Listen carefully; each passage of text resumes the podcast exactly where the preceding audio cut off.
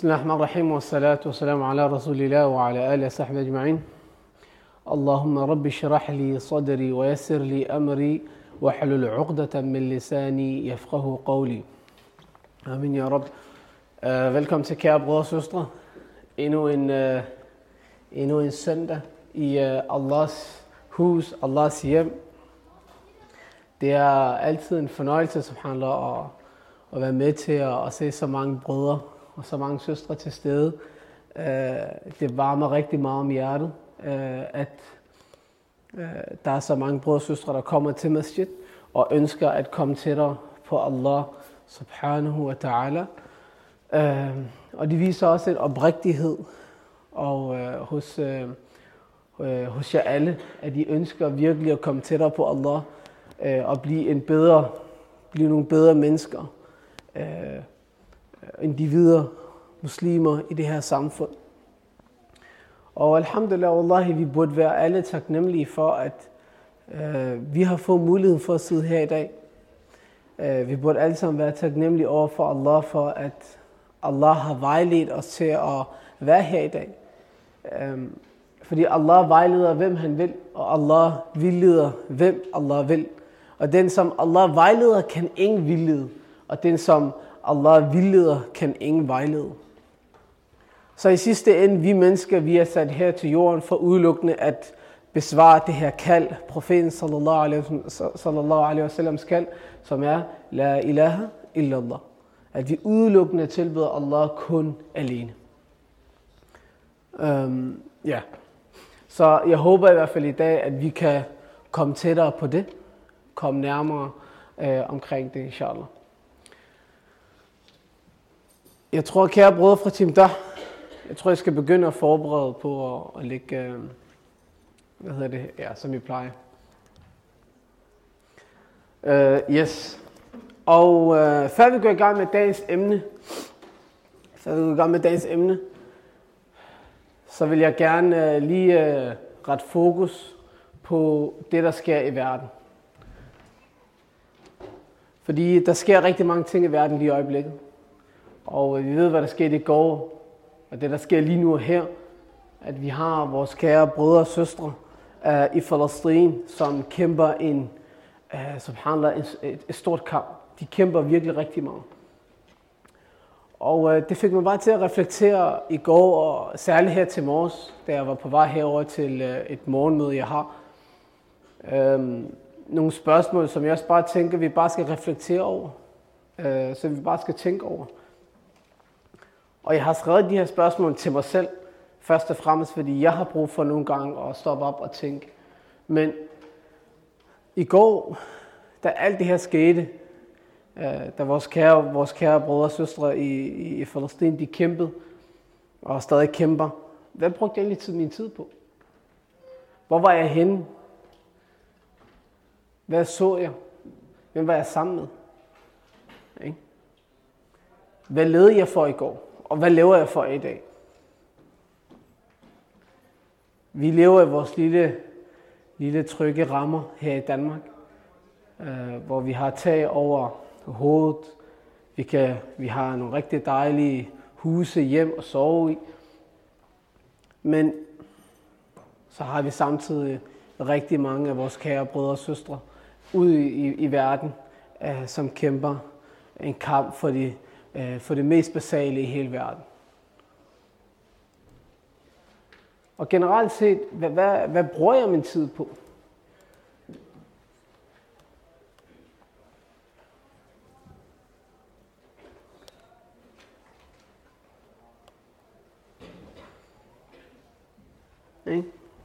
Hvad bruger jeg egentlig min tid på, og hvordan ser jeg egentlig på mig selv? Er jeg en del af løsningen, eller er jeg en del af problemet? Kan jeg, tror jeg på mig, så meget på mig selv, at jeg faktisk tror på, at jeg faktisk jeg, jeg har løsningen? Ikke? Øh, brødre, bare, bare sæt jer længere derovre, inshallah. Vi har rigtig mange søstre, der er kommet, så hvis I kan holde jer til den del af masjid, så vil det være rigtig tak. Uh, har jeg egentlig, kan jeg se mig selv som, øh, har jeg egentlig løsning? Tror jeg egentlig på mig selv nok til at sige, ved du hvad, det kan godt være, at mine brødre og søstre, de er i Palæstina, og jeg er i lille Danmark. Jeg er på Nordvest her på Dotervejen, ikke? nummer 45. Kan jeg egentlig godt komme med den løsning? Har jeg egentlig løsningerne? Ikke? Fordi meget ofte så, så tænker vi rigtig, vi, vi tænker ikke særlig stort om os selv. Og det er også rigtig godt at være ydmyg og så videre, alhamdulillah, men vi skal tro på, at vi også er en del af løsningen. Ikke? Fordi i går, subhanallah, mens øh, øh, jeg var hjemme med mine børn og sådan der, så så jeg, at der var nogle brødre, de gik fuld af mok i de forskellige grupper. Og så så jeg, at der var en, en gruppe brødre, de var allerede i gang med at samle penge ind. De var allerede i gang med at, øh, de var i gang med at bede øh, Qiyam al sammen øh, i flere timer og lave dua til vores kære brødre og søstre. Ikke? Så hvad brugte jeg min tid på? Hvad bruger vi vores tid på generelt set? Og en lille løsning på de største problemer, der er i hele verden, det er, at, at det kræver, at vi alle sammen begynder at praktisere islam selv. For vi ved, at Allah subhanahu fortæller os i Koranen, hvis du ønsker at ændre en hel nation, et hele samfund, så skal du starte med at ændre dig selv. Så skal vi starte med at ændre os selv. Så der foregår rigtig mange ting derude, kære brødre og søstre, og øh, øh, vi skal se os selv i øjnene og, og, og begynde at tage fat, inshallah. Og hvorfor tog jeg det her, egentlig det her citat med, der hedder Tænk stort, start smart?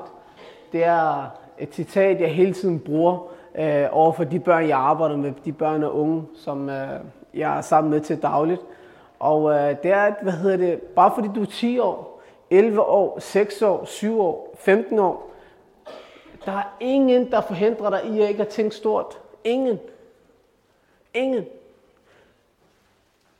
Og når man tænker over det, så handler, vi tror på Allah. Vi tror på, at Allah har skabt det hele universet. Vi tror på, at Allah har skabt os. Ikke? Vi tror på, at Allah er den mest al, er, den almægtige. Ikke?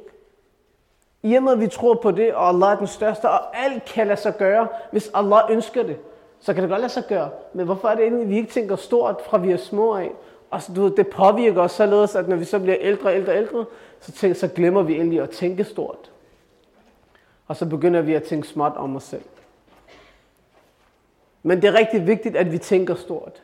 Det er rigtig vigtigt, at vi alle sammen tror på og tænker på, at prøv her, jeg kan godt være med til at finde løsning til vores kære brødre og søstre, der, der, der kæmper i, i, i Palæstina. Ikke? Godt lade sig gøre. Hvis Allah ønsker det, så kan det godt lade sig gøre. Og subhanallah, man siger jo altid, at øh, der er ingen grænser ikke? Øh, for, hvad man kan drømme og så videre. Ikke? Og reelt set, vi har ingen grænser, fordi som handler, hvad er the limit? Hvad er grænsen? Vi tror på, at på et tidspunkt, så vil vi komme i Jannah, ikke? hvor vi vil leve for altid. Og når vi endelig er i paradiset, og vi er i Jannah, og vi kommer til at leve for altid, altså tænk over det, vi kommer til at leve for altid. Alle de problemer og udfordringer, vi har i dag, de kommer ikke til at eksistere. Vi kommer til at leve for altid. Så hvorfor er det endelig, vi tænker så begrænset omkring os selv, når vi er i den her dunja?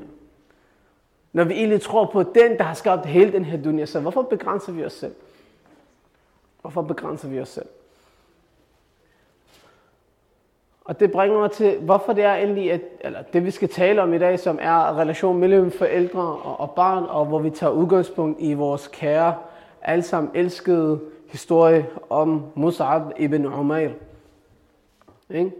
Mus'ab ibn Umair var en meget ung dreng øh, i sin teenagerår, da Mus'ab blev muslim. Og, øh, og i den her tid, vi lever i, øh, så tænkte jeg, at det ville være meget relevant at tale om egentlig vores relation til vores forældre, øh, generelt set, om vi er 40 år, 50 år, det er lige meget. I vores forældres øjne, så er vi stadigvæk, de, de siger, åh, min lille skat og sådan noget der, ikke? Og hvis mor giver dig en ordre, eller du skal gøre det her, så gør det med det samme, om du så er 50 år, eller om du er 40 år, ikke? Det er lige meget. Så, så som handler, vi, er, vi vil altid være, hvad hedder det, øh, børn i øh, vores forældres øjne. Men hvorfor har jeg egentlig valgt os hvis vi kommer lidt nærmere ind på, hvorfor jeg egentlig har valgt at tale om, øh, om relationen mellem, hvad hedder det, øh, forældre og, og barn. Og det, er, det håber jeg, inshallah, at vi kan komme rundt om i, øh, i Musab ibn Umars historie, hvor vi kommer ind på nogle af de her punkter. Ikke? Kærlighed mellem forældre og barn er den grænseløs. Rettigheder mellem forældre og barn. Ens adab og akhlaq at kunne sætte grænser for sine forældre, og så barnets perspektiv versus øh, de voksnes perspektiv. Så hvis vi begynder stille og roligt med Musab ibn Umaris historie. Forestil jer, I er i, uh, I er i Mekka. Og uh, jeres rigtig gode ven hedder Musab. Og Musab er ikke hvem som helst. Musab ibn Umair er ikke bare en eller anden fra gaden, en ung gut fra bare en random familie, random mor.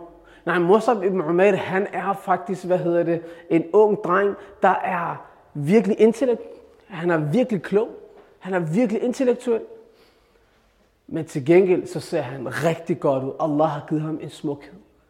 Han er rigtig klog. Han er rigtig smuk. Han går rundt med det fedeste tøj. Han går rundt med det nyeste af det nyeste parfume. Hvis det er, måske vi med forbi den her gade i dag, to dage efter, så vil hun kunne dufte hans parfume.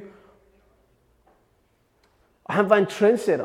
Han var den, der satte, du ved, moden, og hvordan folk skulle gå klædt og sådan noget. Og folk de tænkte, mm, oh, wow, mashallah, ham der, pff, han, har, han har styr på det. Og, og han havde de nyeste sko på, og alt var lige efter, du ved, herop. Og den her unge mand her, som også handler samtidig med, at øh, han kommer fra den her rige familie. Og hans mor, hun har forkælet ham. Hun har givet ham alt, hvad han har brug for. Al form for rigdom, al form for, du ved, øh, øh, materielle goder. Han har det hele. Han har det hele. Hvis man kigger på de andre sahaba, øh, øh, de andre sahaba og Mus'ab ibn Umar, mange af de andre sahaba, de kom fra, enten fra fattigdom, og særligt de første muslimer, der begyndte at, at konvertere til islam for øh, i den tid, det var folk, der var fattige, det var slaver, det var folk, der ikke kendte til så meget rigdom. Det var folk, der var hernede i de sociale klasser. Ikke? De var hernede, men Musa bin Umar, han var herop. Og han fik der en dør også lov til at være sammen med de voksne, fordi han var så klog, og fordi han havde så meget indsigt og, og, og så videre. Ikke? Også hans uh, mor og far og så videre. Ikke? Men han fik lov til at sidde sammen med de ældste, og han fik lov til at påvirke og komme med sine holdninger og så videre. Det var Musa bin Umar. Ikke? Og han er født, mashallah, i, øh, i Mekka. Ikke? Um,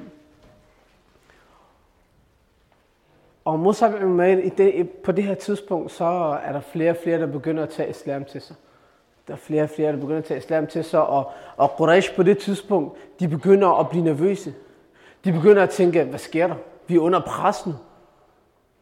Fordi Muhammad sallallahu alaihi wasallam, som var en del af dem, ikke? han var kendt som, uh, professor, som var kendt for at være en troværdig person.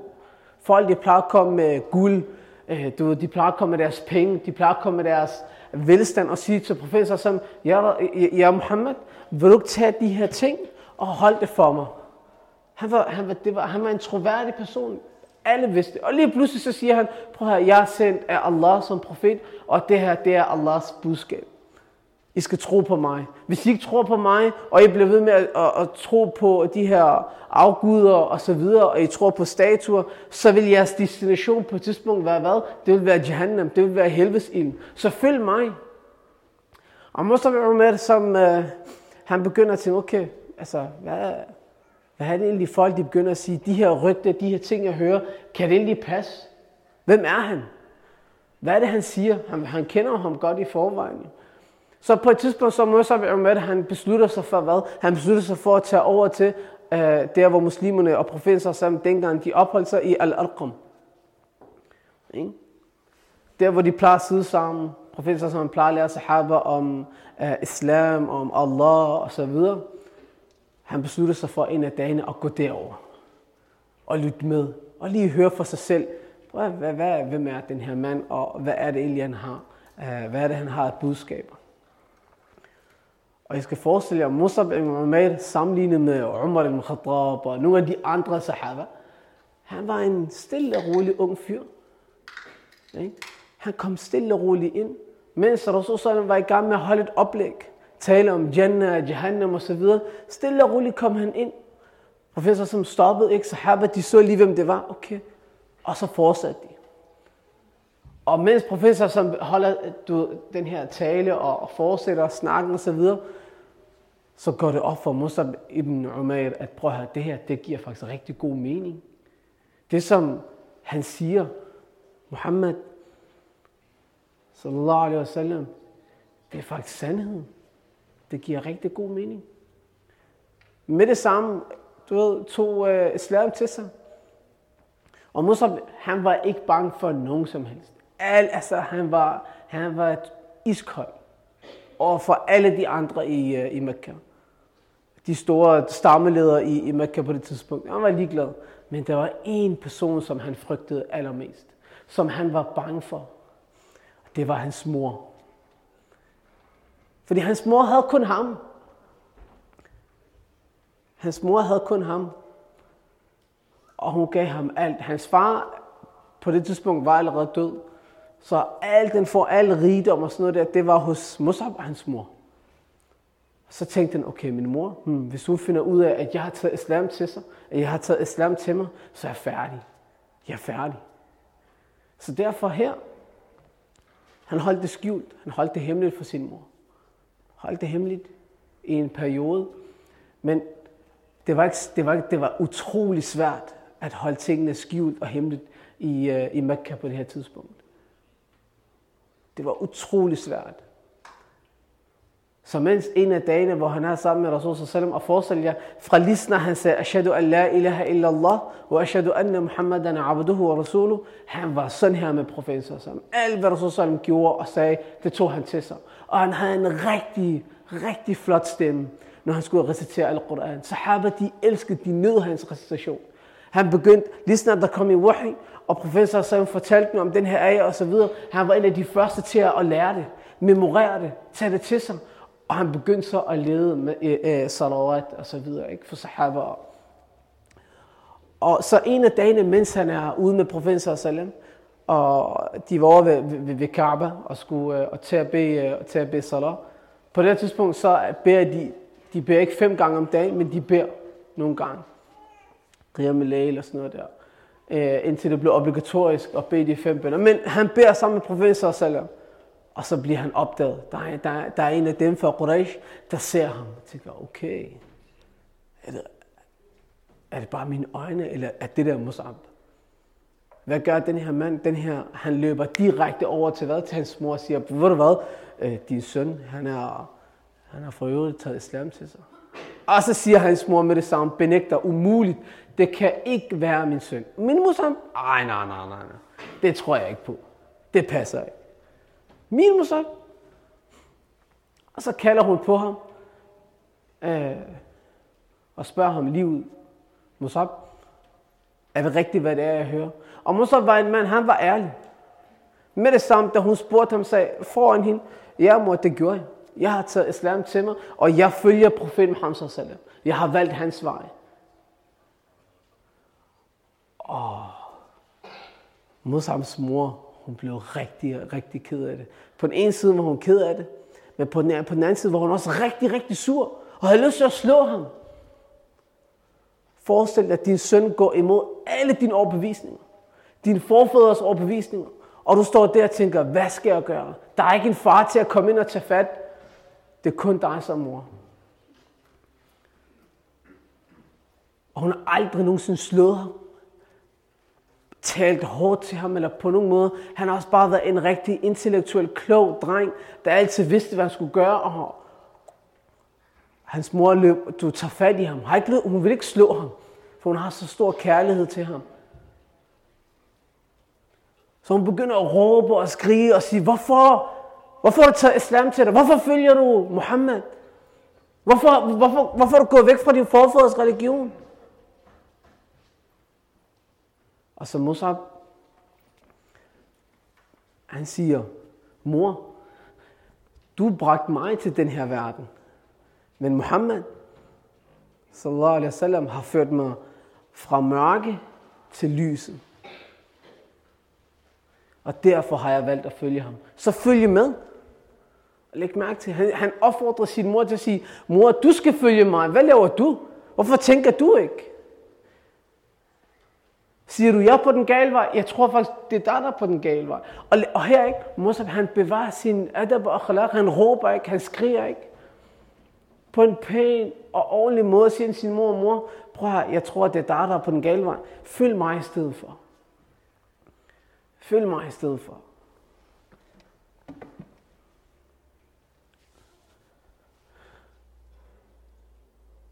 Og så tænker hun, prøv at det her, det, det, det, det kan ikke passe. Det kan, det her, det kan ikke lade sig gøre. Ja, hvad? Så hun vil, ikke, hun, hun vil ikke slå ham. Så okay. Hvis du ikke vil, øh, hvis du ikke vil gå tilbage, eller hvis du ikke vil vende tilbage, og, og du ved, sige, jeg tror ikke på Mohammed, og følge din forfædres religion, jamen så spærrer jeg dig ind. Så spærrer jeg dig ind. Så hun tager ham, spærrer ham i, i, i sit eget hjem, afholder ham fra mad og drikke, lænker ham til huset, så han ikke kan forlade hjemmet. Forestil dig, at din egen mor lænker dig, spærrer dig ind. Din egen mor. Hvad vil du ikke gøre? Hvad vil unge mennesker i, i disse dage ikke gøre? Okay. Og hun, og her ikke, og moren er oprigtigt, oprigtigt, oprigtigt ked af det, og virkelig, virkelig øh, vred. Ikke? Og mens han er her, så Musab han udtænker, prøv at jeg kan ikke leve sådan her. Jeg kan ikke være i det her. Og noget andet, jeg glemte også, som en vigtig detalje, det er, Quraysh, de ældre, hun kaldte på alle de andre samlede og sagde, prøv at, hvad skal vi gøre, min søn har gjort det her.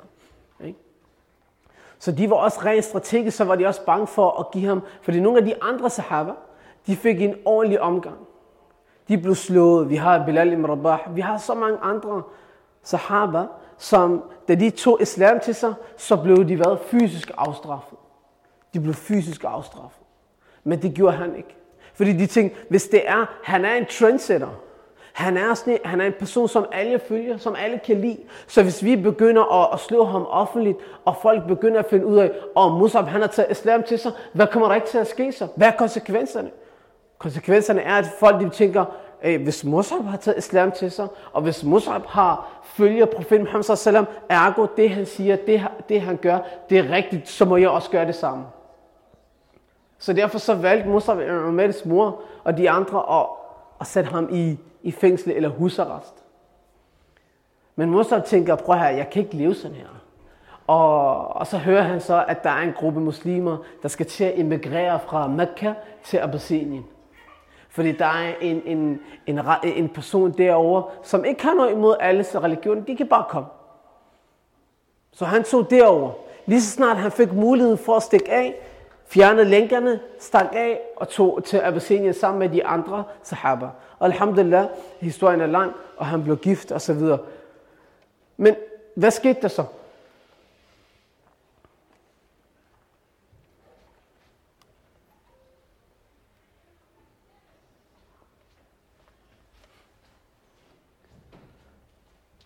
Musab han øh, vender tilbage til, øh, til Medina. Hvorfor? Fordi, eller Mekka. Hvorfor? Fordi han hører rygter om, prøv her, der er faktisk ro på nu i Mekka. Du kan bare komme.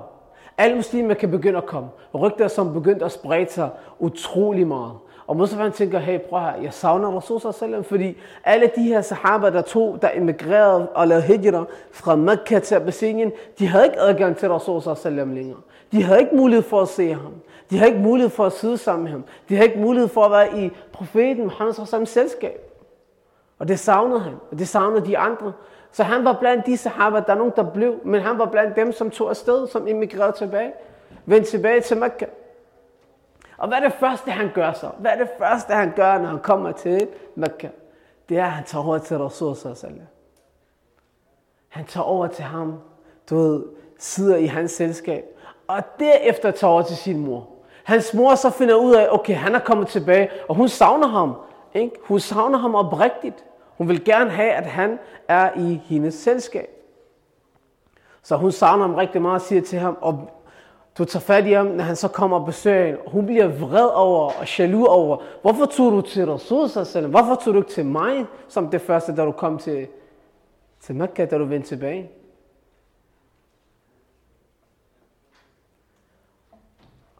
Og så Musab sagde, bror, jeg elsker Rasul sig selv med, jeg elsker dig, mig selv og hele den her verden.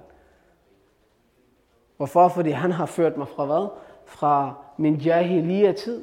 Fra en tid, hvor jeg ikke troede på Allah. En tid, hvor jeg tilbød statuer. En tid, hvor til, til at jeg i dag lever og, og ånder for la ilaha illallah.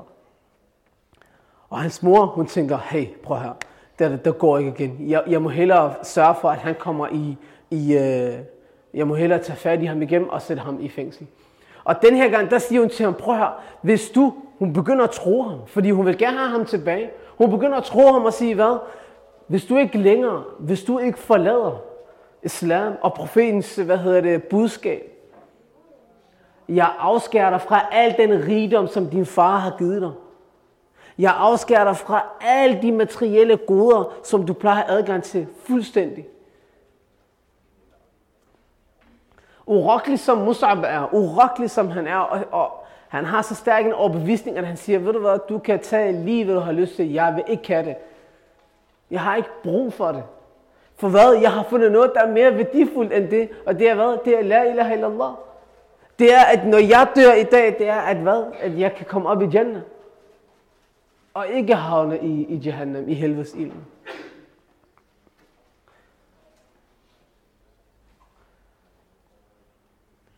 Og hans mor, hun, hun prøver sammen med Nøver igen, tage fat i ham og sige, prøv her, jeg sætter dig i fængsel igen, jeg lænker dig til hjemmet. Og den her gang, Musa er blevet lidt ældre, siger i, i, i korte vendinger, prøv her, hvem end du sender, du sætter som vagt, mens du holder mig hjemme, prøv her, jeg, jeg dræber ham. Jeg, jeg, jeg, det kommer til at være enten mit liv eller hans liv. Og jeg er ligeglad, hvem end det er, den her person, kommer jeg til at, at, at, at dræbe. Fordi lige nu, muslim er så overbevist om, at islam og Allah er det rigtige.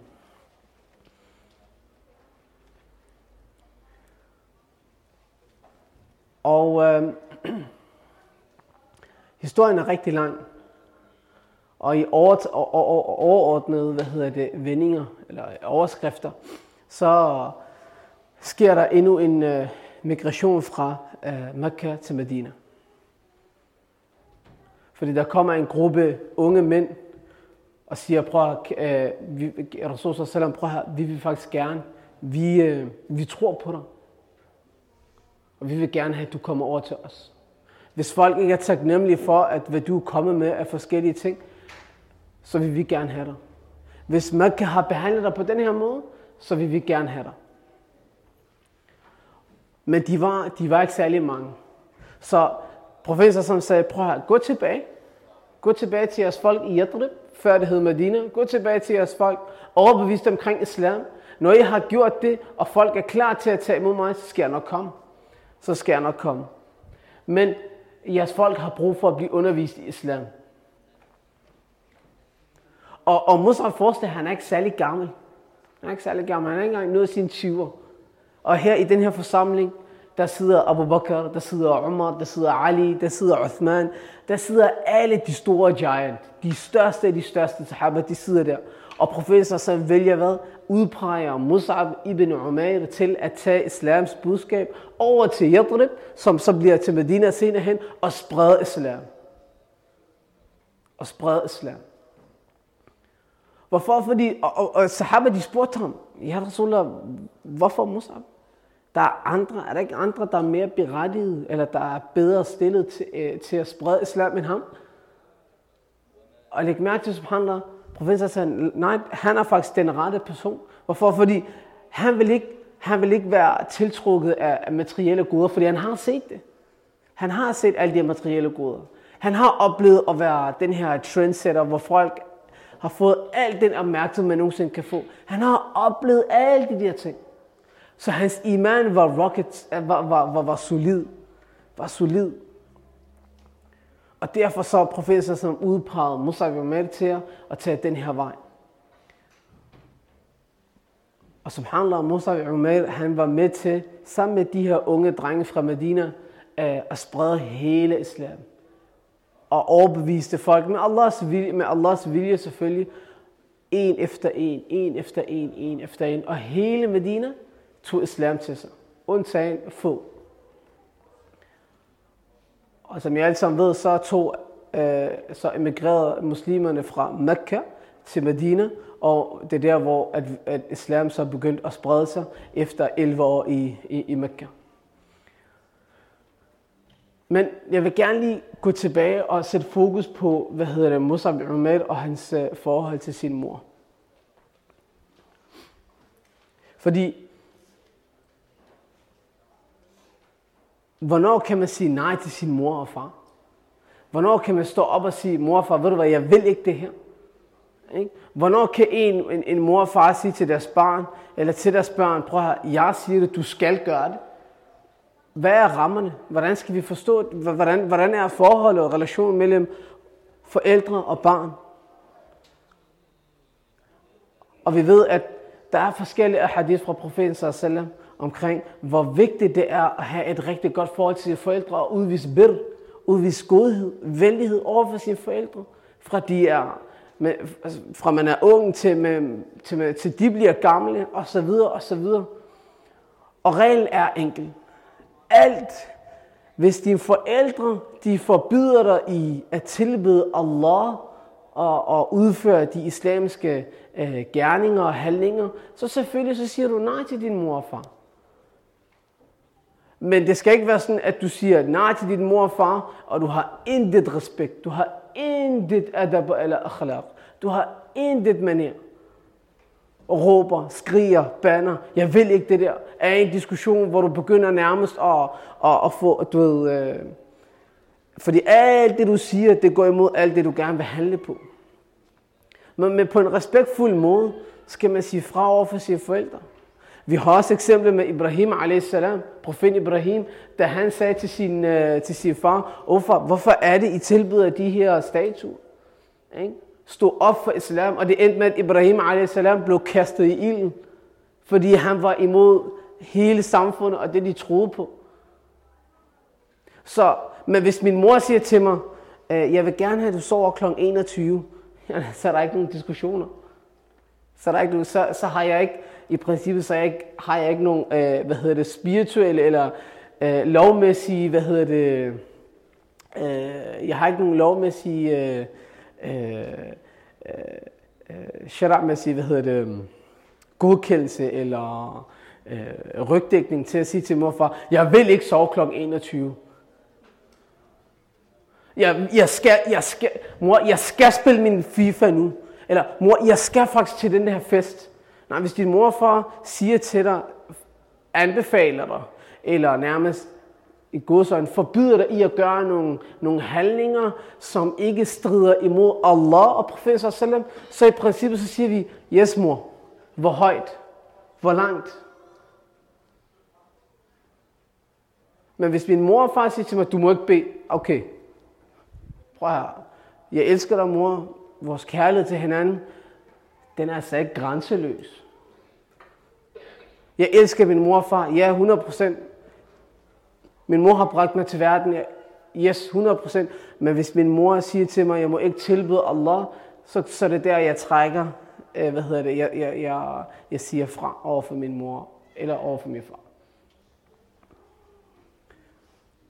Og subhanallah, hvad hedder det, der er en sahabi, som kom over til profeten sallallahu og sagde, Ja Rasulallah, jeg vil gerne deltage til, til den her krig. Jeg vil gerne deltage i jihad, Ja Rasulallah. Jeg, jeg forlod min mor fra grædende, fordi jeg sagde, at jeg gerne vil tilbage, jeg vil gerne være med til, den her, til, til jihad. Og så sagde Rasulullah, gå tilbage og gør dem glade. Ikke? Gør dem glade, som du, som du forlod dem. Altså, du forlod dem grædende, gå tilbage og gør dem glade igen. Hvis, hvis Rasulullah siger det, hvor er vi så hen i forhold til, hvordan vi skal være over for vores forældre? Hvordan skal vi ikke tale over til dem, over for dem?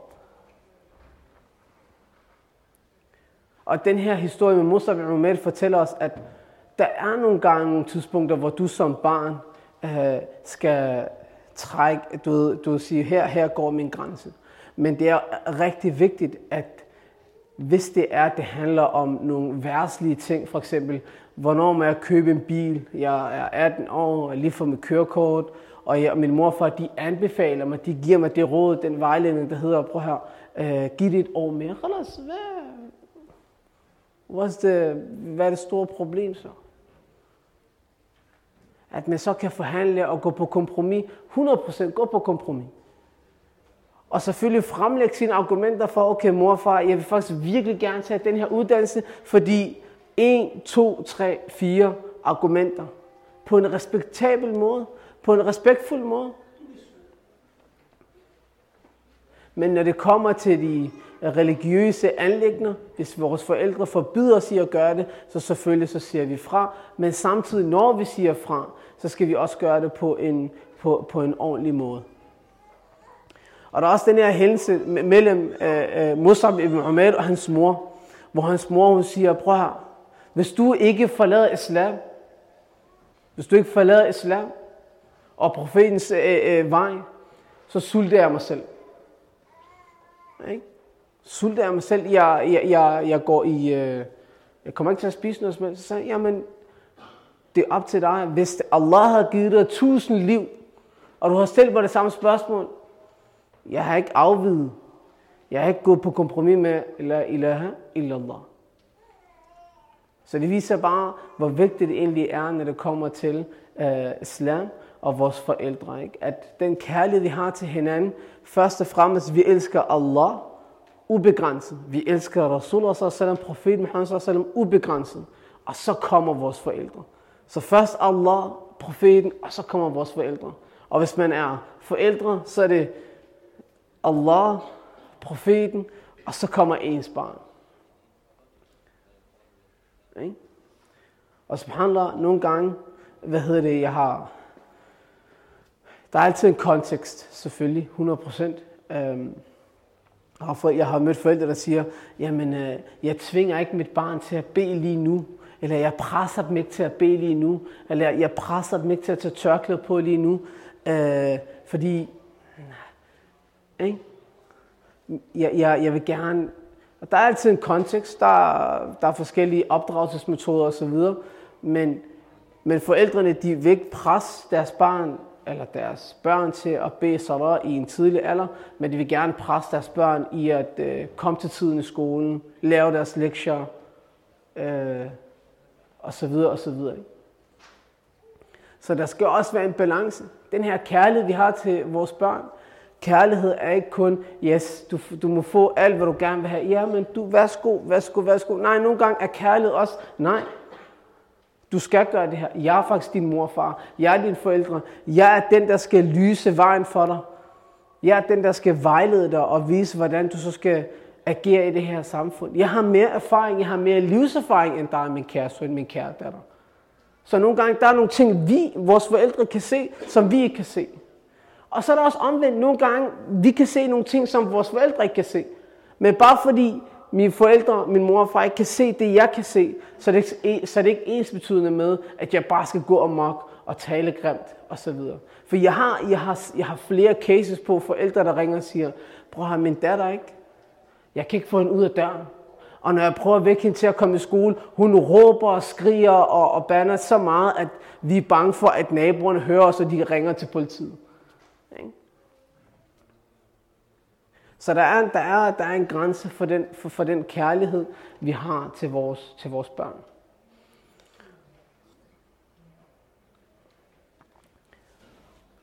Og vores forældre, de har nogle rettigheder over os. Vi, vores forældre har nogle rettigheder over os, og, og vores børn har nogle rettigheder over for os. De her de rettigheder, vores, vores øh, børn har over for os, det er hvad?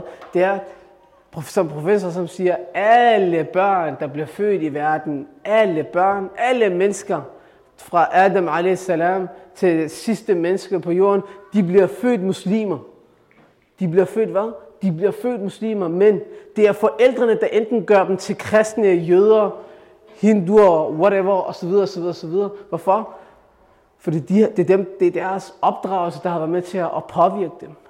Det er de samtaler, man har ved spisebordet. Det er de emner, der bliver bragt op. Det er den måde, man vælger at opdrage sine børn, der går ind og, og hvad hedder det, præger sine børn og, og, og, og børnenes hvad hedder det, overbevisning. Så en af de rettigheder, børnene har, det er hvad? At man som mand vælger en raskaffen hustru. At man som kvinde vælger en raskaffen mand. Det er nummer et rettighed, før og barnet er ikke engang, barnet er ikke engang født. Og her, der har været en lang diskussion om hvad, øh, hvornår man må lave abort og sådan noget der. Skal det være 18 uger, skal det være 12 uger og så videre. Ikke? Ikke? Men børnene har også rettigheder, før de bliver født. Det er den partner, du vælger at blive gift med. Ikke? Så nummer et, hvem, hvem bliver du gift med? Hvem er din kommende mand? Hvem er din kommende hustru? Hvad har de af karakter? Hvad er deres karaktertræk? Ikke? Øh, og forældrene har også rigtig mange rettigheder, som barnet skal opretholde. Ej, vi skal ikke tale grimt til vores forældre. Hvis vores forældre beder os om at gøre noget, så længe det ikke modstrider islam, så gør vi det.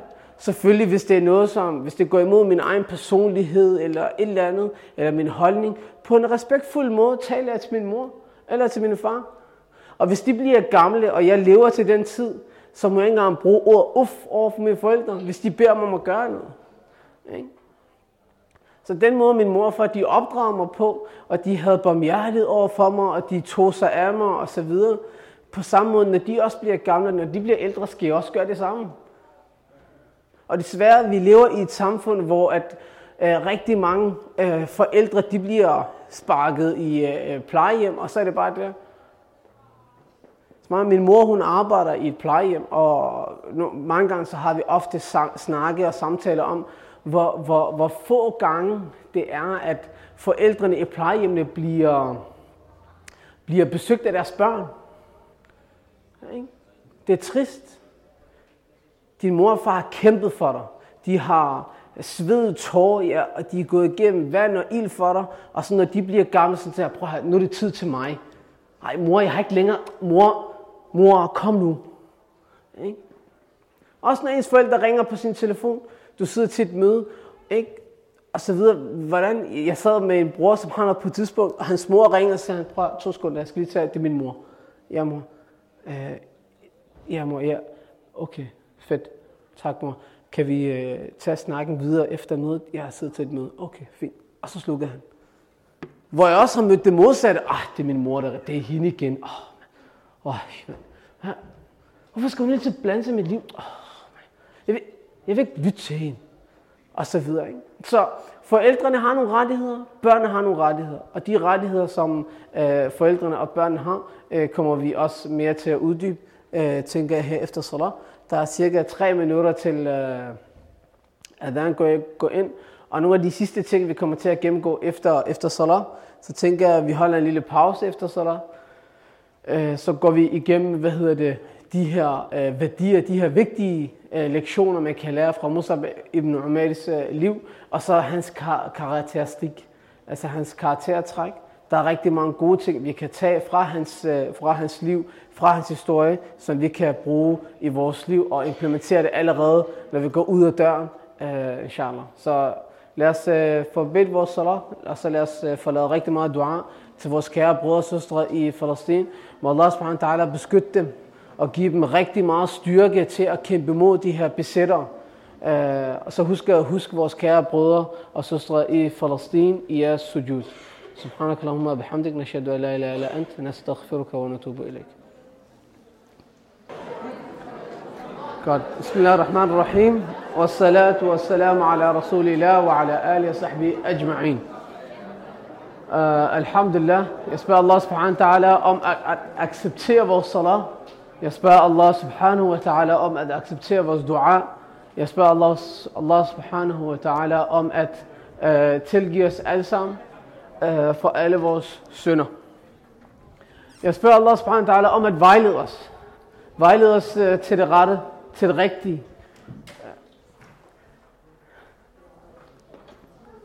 Fordi alhamdulillah, øh, den her rejse, vi alle sammen er på individuelt, den er, den er unik for os alle sammen. Den er ikke ens. Ikke?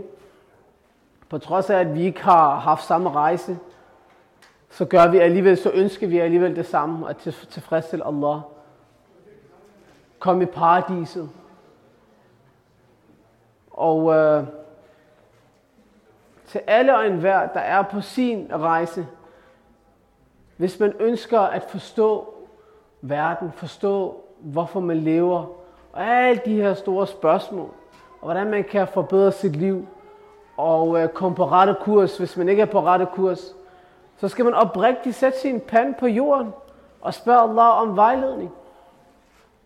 Spørge Allah om vejledning, og at Allah skal vise en øh, øh, den rigtige, den rigtige hvad hedder det, vej og, og så videre. Øhm,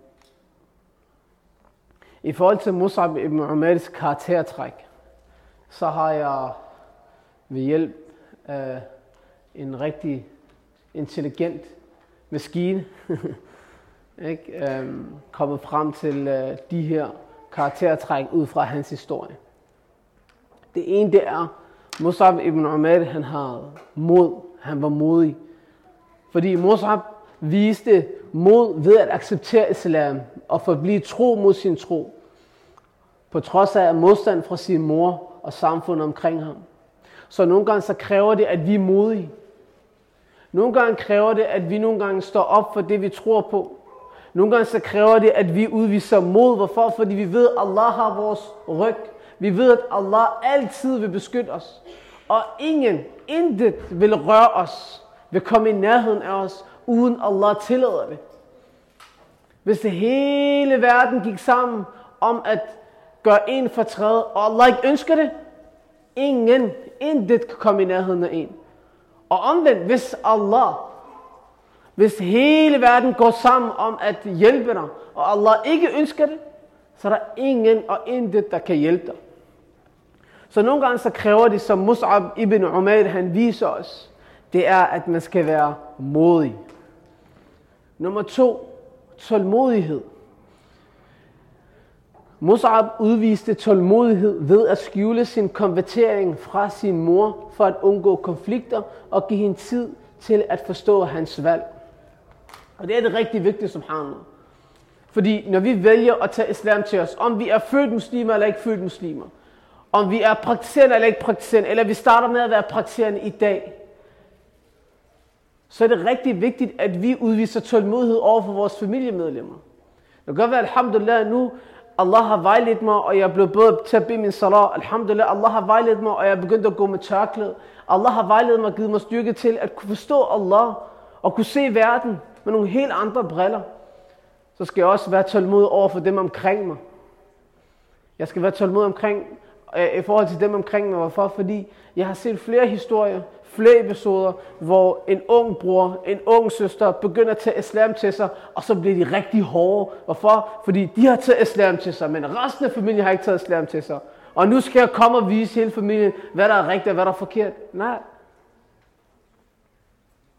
Vi bliver nødt til at give folk tid til at også at finde vej og finde lyset, som man selv gjorde. Men det skal ikke forstås på den måde, at hvis der, at man ikke bare er passiv, tålmodig. Nej, nej, men man handler. Ikke? Men fortsætter med at lave dua til den her person. Man fortsætter med at have gode samtaler med sin familie. Man fortsætter med at have et godt relation til sine børn. Man vil gerne have, at sine børn bliver nogle rigtig gode børn. Ikke? Der, der tror på Allah, der lever islam, der, der er nogle gode borgere. Men det er ikke altid, vi kan kontrollere, hvad vores børn gør. Fordi vi har ikke valgt vores børn. Vi har ikke valgt vores forældre. Allah har valgt vores forældre for os. Allah har valgt vores børn for os. Så det kræver også, at man er tålmodig med sine børn, med sine forældre. Musab ibn Umar, han havde beslutsomhed. Han var beslutsom og fast i sin tro, og han var villig til at ofre sin rigdom og komfort for at følge sin overbevisning. Hvis man virkelig gerne vil noget, og man oprigtigt tror på, at det her det er det, jeg gerne vil, det er det, jeg kan, og det er det, jeg skal gøre, så skal man også gøre hvad? Så skal man også være bevidst, beslutsom. Man skal, være, man skal kunne tage beslut, øh, beslutninger, selvom de her beslutninger kan være svære. Selvom de her beslutninger går imod hele samfundet. Okay, vi bor i Danmark, vi bor i Vesten, ikke? og øh, det er ikke et muslimsk land ikke? hvor Quran og Sunnah er det, vi, er det, der er fundamentet for lovgivning i Danmark. Nej. Ikke? Men bare fordi jeg bor i Danmark, er det ikke ens betydende med, at jeg ikke skal holde fast i islam. Bare fordi jeg går i, på sådan en ungdomsuddannelse, så er det ikke fordi, jeg skal vente på ikke at bede min salat, når salat går ind. Du har tænkt, ej, skal jeg bede salat foran alle de her mennesker på gymnasiet? Ej, det kan jeg ikke gøre.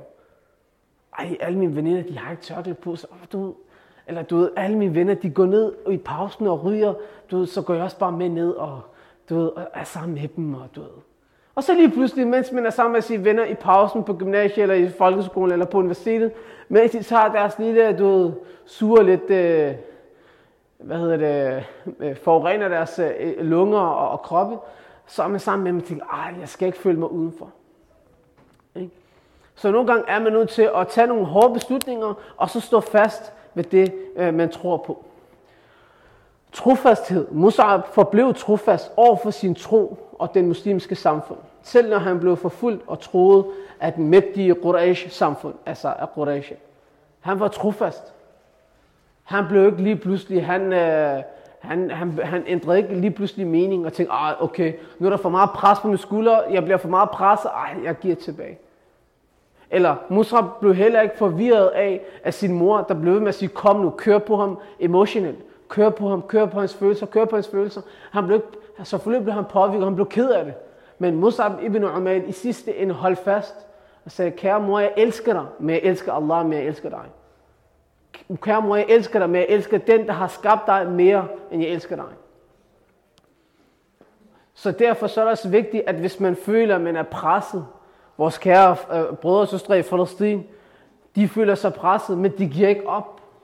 MashaAllah, MashaAllah, Allah har givet, det er øh, øh, en nation, som virkelig vil noget. De har, de er virkelig stærke, mashallah. Fra barn til voksen, til mand og kvinde, på alle parametre, så er vores kære palæstinensiske brødre og søstre i Palæstina, de er virkelig trofaste. Og det er også det, vi også skal være i det her samfund. Intellekt og viden. Musab, han blev, øh, øh, han blev valgt som profetens ambassadør til Yadrib. Altså det, vi kender i dag som øh, Medina. På grund af sin viden om Koran og hans evne til at recitere den smukt.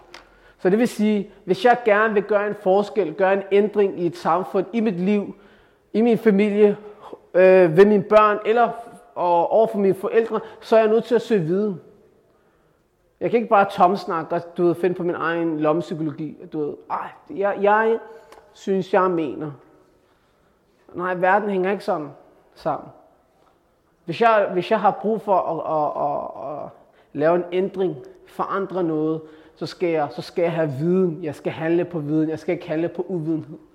Hvis jeg sidder i min klasse med mine kammerater, øh, eller jeg er på universitetet, eller jeg er i familien, og jeg får stillet et spørgsmål, og jeg ikke ved, hvad det er. Oprigtigt, jeg ved ikke, hvad det er. Prøv jeg ved det faktisk ikke. Men jeg vil gerne undersøge det. Jeg har ikke beviset for, hvorfor det er, at øh, Allah eksisterer. Men det er et meget interessant spørgsmål, du stiller, og dem vil jeg gerne lige tage hjem og undersøge. Eller hvis man som han havde en snak med en, øh, følte, at på gymnasiet, den her søster, hun havde hijab og sådan noget, så alle hendes klasse, de tænkte, prøv her, hun har ramar og alle de der ting, så hun må være den, der har styr på alting. Så hver gang der var spørgsmål omkring islam, så var det hende, alle øjne, alle øjne var rettet imod. Men når vi er ude, ja, islam er vores religion, men det er ikke mig, der går ind og siger, hvad, hvad der er rigtigt og forkert. Islam er islam.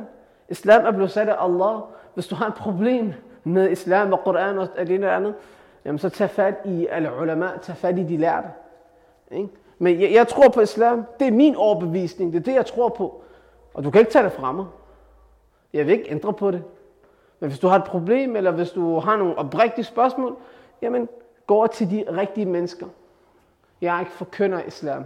Jo, jeg, jeg, jeg tilbeder Allah, jeg elsker Allah, og jeg spreder islam, som jeg nu kan ud fra min viden.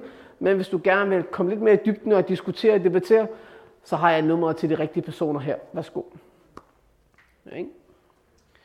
Øhm, fordi den her søster, hun følte sig presset og hele tiden skulle øh, præstere og så videre. Øh, og mit råd var så, tag det roligt. Øh, send, send dem videre til de rigtige kanaler. Så det næste punkt er takt og diplomati.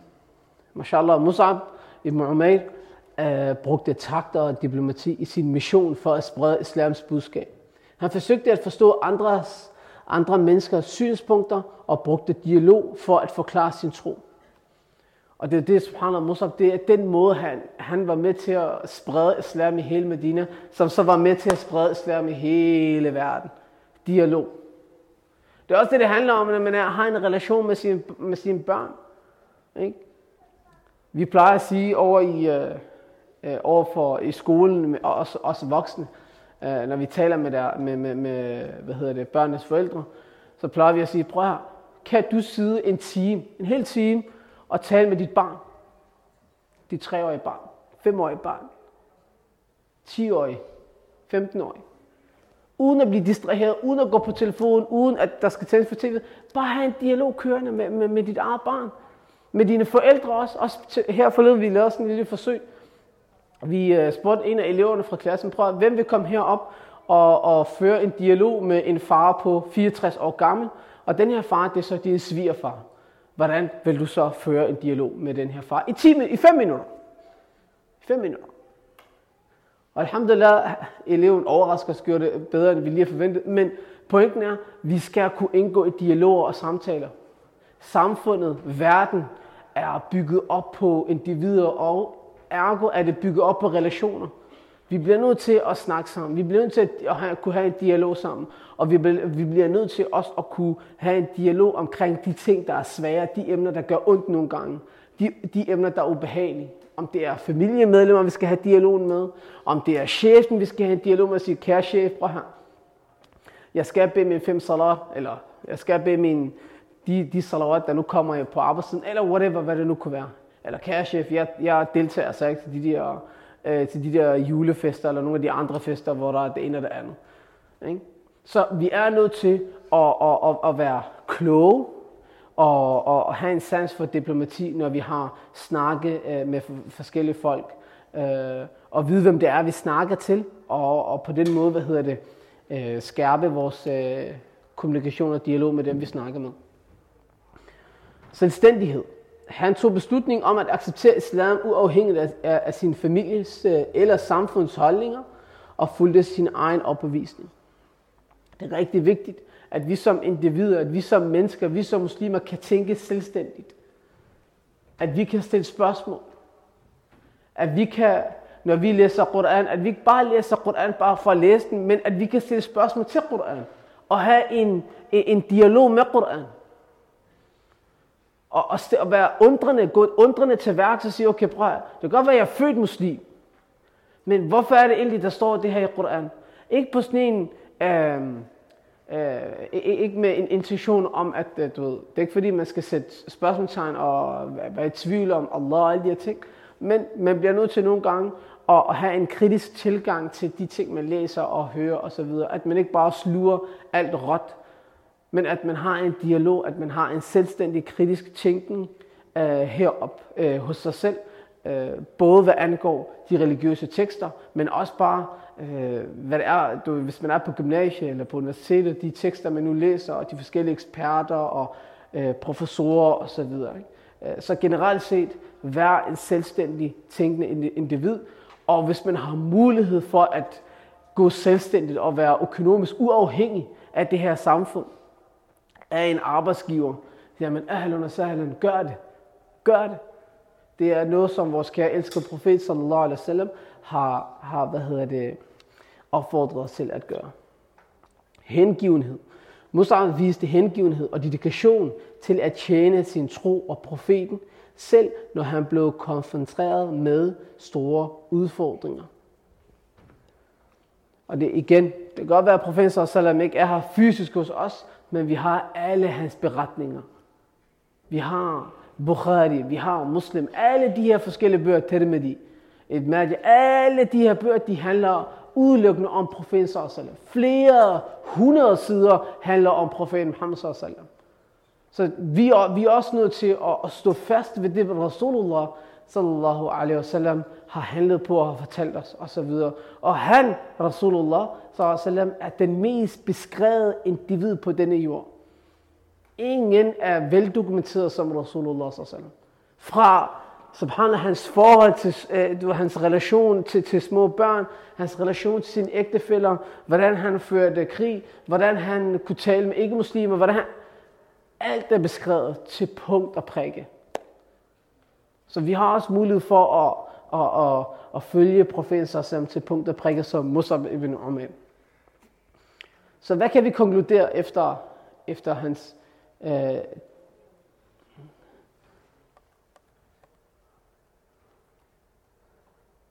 Okay, der skulle stå, der skulle stå konklusion 1.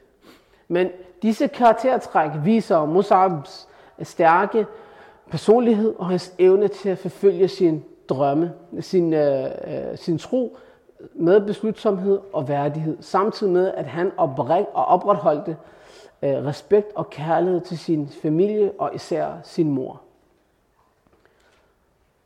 Så jeg håber i hvert fald, at vi ud fra Musabs karaktertræk kan tage ved lære af hans personlighed, og at nogle gange øh, så er man nødt til at stå fast ved de ting, man tror på. Også over for sin mor og far. Og selvfølgelig på en respektabel måde, så kunne forklare sig og fortælle, hvad det er, men øh, hvad ens holdninger er til det ene og til det andet. Og nummer to, overordnet, jeg, jeg gennemgår det meget hurtigt. Nogle af de værdifulde lektioner, vi kan, vi, vi, vi, vi kan få her fra Musabs historie, det er tro og bevisning. Altså Musab ibn Umair, han oplevede en dyb og personlig tro på islam, efter at have hørt profetens budskab. Og det, det viser, at troen og bevisningen kan stamme fra personlig øh, søgen og opdagelse. Mod og beslutsomhed, kærlighed og respekt for forældre, familiebånd øh, kontra religiøs overbevisning. Altså, der er mange ting, vi kan, vi kan tage ved lære af Musab ibn Umaris historie, men jeg tror, at det, der er allervigtigst, det er, at når det kommer til øh, emnet, som er relation mellem barn og forældre, det er, nogle gange så er vi nødt til at give vores børn et rum til at kunne tænke selvstændigt. Nogle gange er vi nødt til som forældre at tage et skridt tilbage, efter vi har lært dem, vi har vist dem vejen. Vi har opretholdt de rettigheder, vores børn har for os. Vi har lært dem, hvordan man skal være, og hvilke manerer og, og dyder man skal have, og etiketter i samfundet, øh, og så videre. Så skal vi kunne tage skridtet tilbage og sige, okay, nu har jeg givet mit barn alt, hvad jeg kunne. Nu er det op til Allah og mit barn. Og omvendt, børn, vi børn, vi, vi skal øh, være tålmodige over for vores forældre. Alhamdulillah, det kan være, at vores forældre er muslimer. Det kan være, at vores forældre ikke er muslimer. Men hvis vores forældre er muslimer, så nogle gange så kommer de med en, med en kulturel baggrund. De har nogle kulturelle holdninger, som ikke stemmer overens med det samfund, vi lever i. Og nogle gange, i, i, i sådan en kontekst, der er man nødt til at tænke, okay, vær tålmodig over børn over for sin mor, for at sige, okay, okay vi har vidt forskellige perspektiver og holdninger, og, inshallah, og så hold den dertil. Ikke? Og omvendt, hvis ens mor og far er ikke muslimer, men opretholder stadigvæk den gode relation. Man taler pænt til sine forældre, men øh, når man har nogle diskussioner og, og man har en dialog, at man ikke taler grimt. Man virkelig passer på sin tunge. Ikke? At man er barmhjertig over for dem, man hjælper dem, når de har brug for hjælp. Man støtter dem økonomisk, man støtter dem rent praktisk. Ikke? Og subhanallah med Musab ibn Umayd, desværre hans mor, hun døde, øh, hun døde, hun døde, hvor hun ikke blev muslim og døde som øh, ikke muslim. Og det var han rigtig ked af over. Det var han rigtig ked af, men det var ikke længere i hans, øh, hvad hedder det, han kunne ikke gøre, det var i Allahs, øh, Allahs hænder, og ikke i øh, Musab. Så, så det er rigtig vigtigt, subhanallah, at vi øh, giver hinanden plads. Både giver børn plads, men at vi også kan give vores forældre plads. Og med, nogle gange, som handler børn er rigtig intellektuelle. De er kloge. Hvis man sidder og har en, en samtale med sine børn, eller øh, hvad hedder det, nu er jeg pædagog og arbejder i en institution, børn nogle gange kan have nogle helt andre vinkler på ting. Og man tænker, åh. Og så skal man finde ud af som voksen, okay, prøv her, er det min stolthed, der står i vejen for at tage imod barnets kritik eller konstruktiv feedback? Eller hvad er det? Er jeg alt for arrogant til at kunne sige, hmm, du har faktisk ret, jeg havde ikke ret den her gang. Ikke? Så vi er nødt til, subhanallah, nogle gange at give and take. Og hvad der, konklusionen her, det er på hele Musabs historie, det er, samlet set er historien om Musab ibn Umar en inspiration til at forfølge ens overbevisning, værdsætte familiebånd, søge viden og uddannelse, og engagere sig i dialog og tolerance i bestræbelserne på at forstå og udbredelsen, øh, udbrede ens tro. Det er også en påmindelse om vigtigheden af at stå sammen og støtte hinanden, øh, at støtte hinanden også i prøvelser, når, når, når, når tingene bliver svære.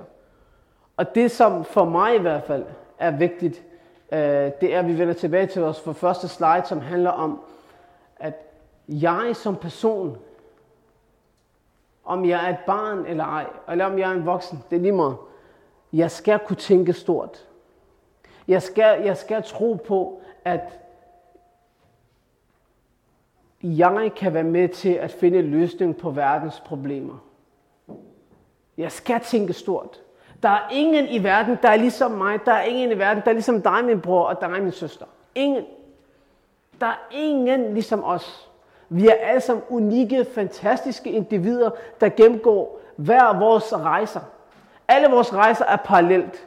Du, du, går, du går klasse med din klassekammerat, ikke? din veninde, din ven osv. Din ven, han blev gift før dig, men du nåede at gøre uddannelsen færdig før ham. Ikke? Okay, så blev du gift, så fik, så fik du børn lige efter du blev gift, men din ven har ikke fået børn. What?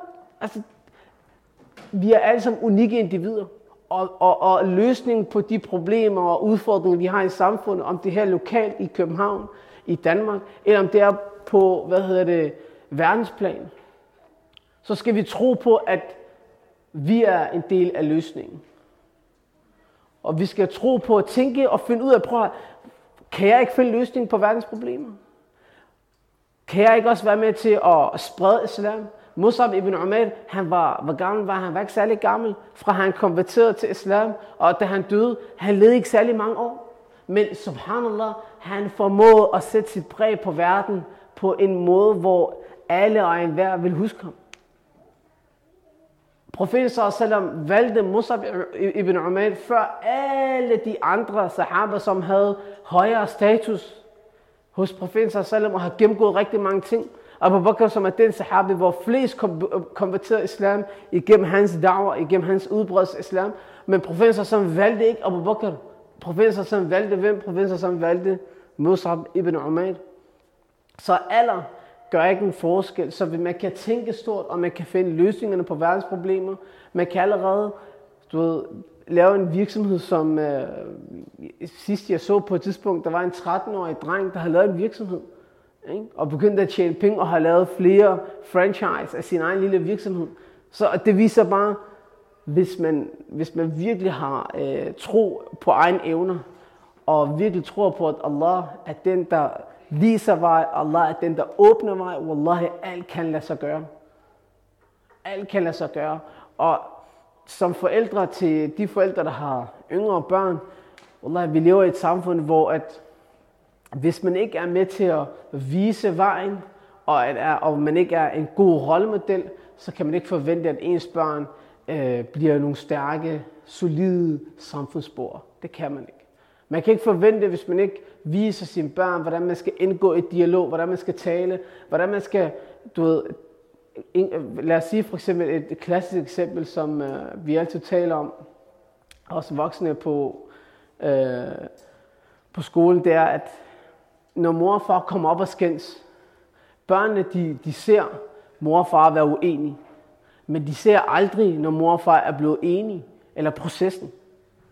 Det kan være en reaktionmønster, det er hos mor og far, det er, når, når mor og far bliver sure på hinanden, eller er uenige om ting, så, okay, så går de hver tit, og så snakker de ikke særlig meget sammen. Der er lidt mere, ja, mm, ja. Men de får ikke lov til at se den der forhandling. Jamen, jeg synes, det du sagde, det gjorde mig faktisk ked af det.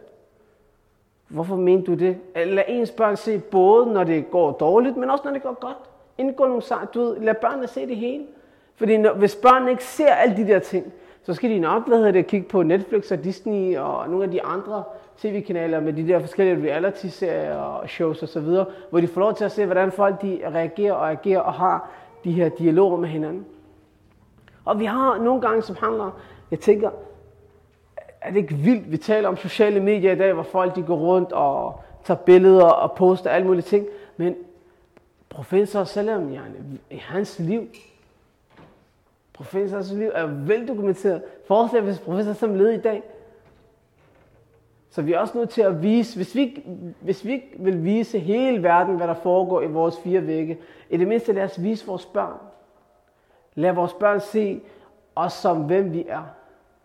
Ikke? Lad os ikke øh, kun øh, øh, vise vores børn kun de gode tider, og så når de så bliver gift, så tænker de, at ægteskab det er bare dans på røde roser, og alt er bare så fluffy og så videre. Lad dem se, at ægteskab er svært. At relationen mellem mor og far også kan være svær. Lad, lad ens børn også vide nogle gange, prøv her, jeg er faktisk ked af det lige nu. Ikke? For brødrenes vedkommende, lad, lad ens børn se, at man er ked af det. Lad, lad ens børn se, at man, man fælder en tår nogle gange. Ikke? Så konklusion er, Musab ibn Umars historie, hvis man ikke kender den til, eller hvis man, hvis man kender til den, så studerer den nærmere. Der er, nu er jeg kun gået i, jeg, jeg har kun sat fokus på, hvad hedder det, forældredelen og hans relation til sin mor, men der er så mange aspekter øh, i Musab ibn Umars øh, historie, som man kan fokusere på. Øh, men jeg håber, inshallah, og jeg spørger Allah subhanahu wa ta'ala om at øh, lad, lad os følge Musab ibn Umars, hvad hedder det, fodspor, for han har virkelig, virkelig, virkelig sat sit præg på den her, øh, på den her verden. Og subhanallah, da Musab ibn Umar han døde, han voksede op i velstand og rigdom og så videre, men da han døde, han efterlod ingenting. Intet materielle goder. Da, da sahaba og profeter som skulle begrave Musab, øh, Musab ibn Umar, han, han havde hullet tøj på. Han har to, han har to øh, man så ham altid efter han konverterede til islam, og hans mor fjernede al den her form for rigdom. Til sidst så, så man kun Musab have to forskellige klæder på, ikke, som han skiftede fra du ved, hver anden dag. Og da han døde under den her krig her, øh, hans, øh, da de skulle begrave ham, hvis de, hvis de træk øh, hans, det, han havde på, op til hovedet, så vil underkroppen så være synlig. Og hvis de så træk, du ved, øh, hans, øh, det, den klæde, det klæde, han havde på, ned til fødderne, så vil hans overkrop være synlig. Og han gik fra at have alt i hele verden til at have ingenting. Ingenting. Og det viser bare, hvor beslutsom han var. Og det viser, som handler hvor oprigtigt han elskede Allah og profeten Så hvis vi oprigtigt elsker Allah og profeten så lad os virkelig gøre en indsats for at kigge ind i. Spørg os selv, er jeg en del af problemet i, i samfundet, i verden, eller er jeg endelig løsningen? Og hvordan kan jeg forbedre mit forhold til Allah i dag? Og tage små skridt. Tænke stort. Ikke? Tænke stort. Jeg vil gerne være den bedste rollemodel for mine børn, men jeg vil gerne starte med at tale pænere. Jeg vil gerne være den bedste øh, du ved, rollemodel for mine børn, men jeg vil gerne begynde at have lidt mere uh, dialog med mine børn og bruge mindre tid på telefonen, når jeg er sammen med dem. Jeg vil gerne være, have, være CEO i min egen virksomhed og have 100 ansatte, men jeg starter lige med at oprette et CVR. Ikke? Lad, os, lad os tænke stort, men starte småt. Jeg vil gerne være med til, at hele mine klassekammerater i folkeskolen, eller på gymnasiet, eller på min arbejdsplads, alle sammen, de på et tidspunkt kommer til moskeen, men lad mig lige som det første udvise god og og begynde at, at praktisere islam lidt mere. Så lad os tænke stort, og som en lad os starte småt, inshallah. Jeg håber, at, øh, at budskabet for i dag er, er, er forstået, og, øh, og hvis der er øh, nogle ting, som øh, der ikke er blevet forstået, så beklager jeg for, for det. Men ellers så spørger Allah subhanahu wa ta'ala om at beskytte jer alle sammen. Jeg spørger Allah subhanahu wa ta'ala om at tilgive os alle sammen. Jeg spørger Allah subhanahu wa ta'ala om at bevare os på den rette vej. Jeg spørger Allah subhanahu wa ta'ala om at tilgive vores forældre og have barmhjertighed med dem. Og jeg spørger Allah subhanahu wa ta'ala om at beskytte vores kære brødre og søstre i Palæstina, som kæmper en stor kamp i dag, og har kæmpet de sidste rigtig mange år. Øh, og øh, jeg har fået at vide, at der foregår en demonstration i dag. Øh, de gik i gang her efter Asr, der fik jeg at vide, omkring hele situationen i, i Palæstina. Så hvis man ønsker at deltage til den, så kan man det. hvis jeg ikke tager fejl, så foregår, foregår det på den røde plads. men der, der, det står sikkert på de sociale medier. Øh, men gør en indsats for at lave masser af dua til vores kære brødre og søstre i Palæstina. Og hvis man kan udtænke en eller anden kreativ måde at hjælpe dem på, på en ny måde, om det så er politisk, om det så er indsamle penge, om det så er og gør, start nogle tiltag, inshallah, så, så håber jeg, inshallah, at vi kan gøre det. سبحانك اللهم وبحمدك نشهد ان لا اله الا انت نستغفرك ونتوب اليك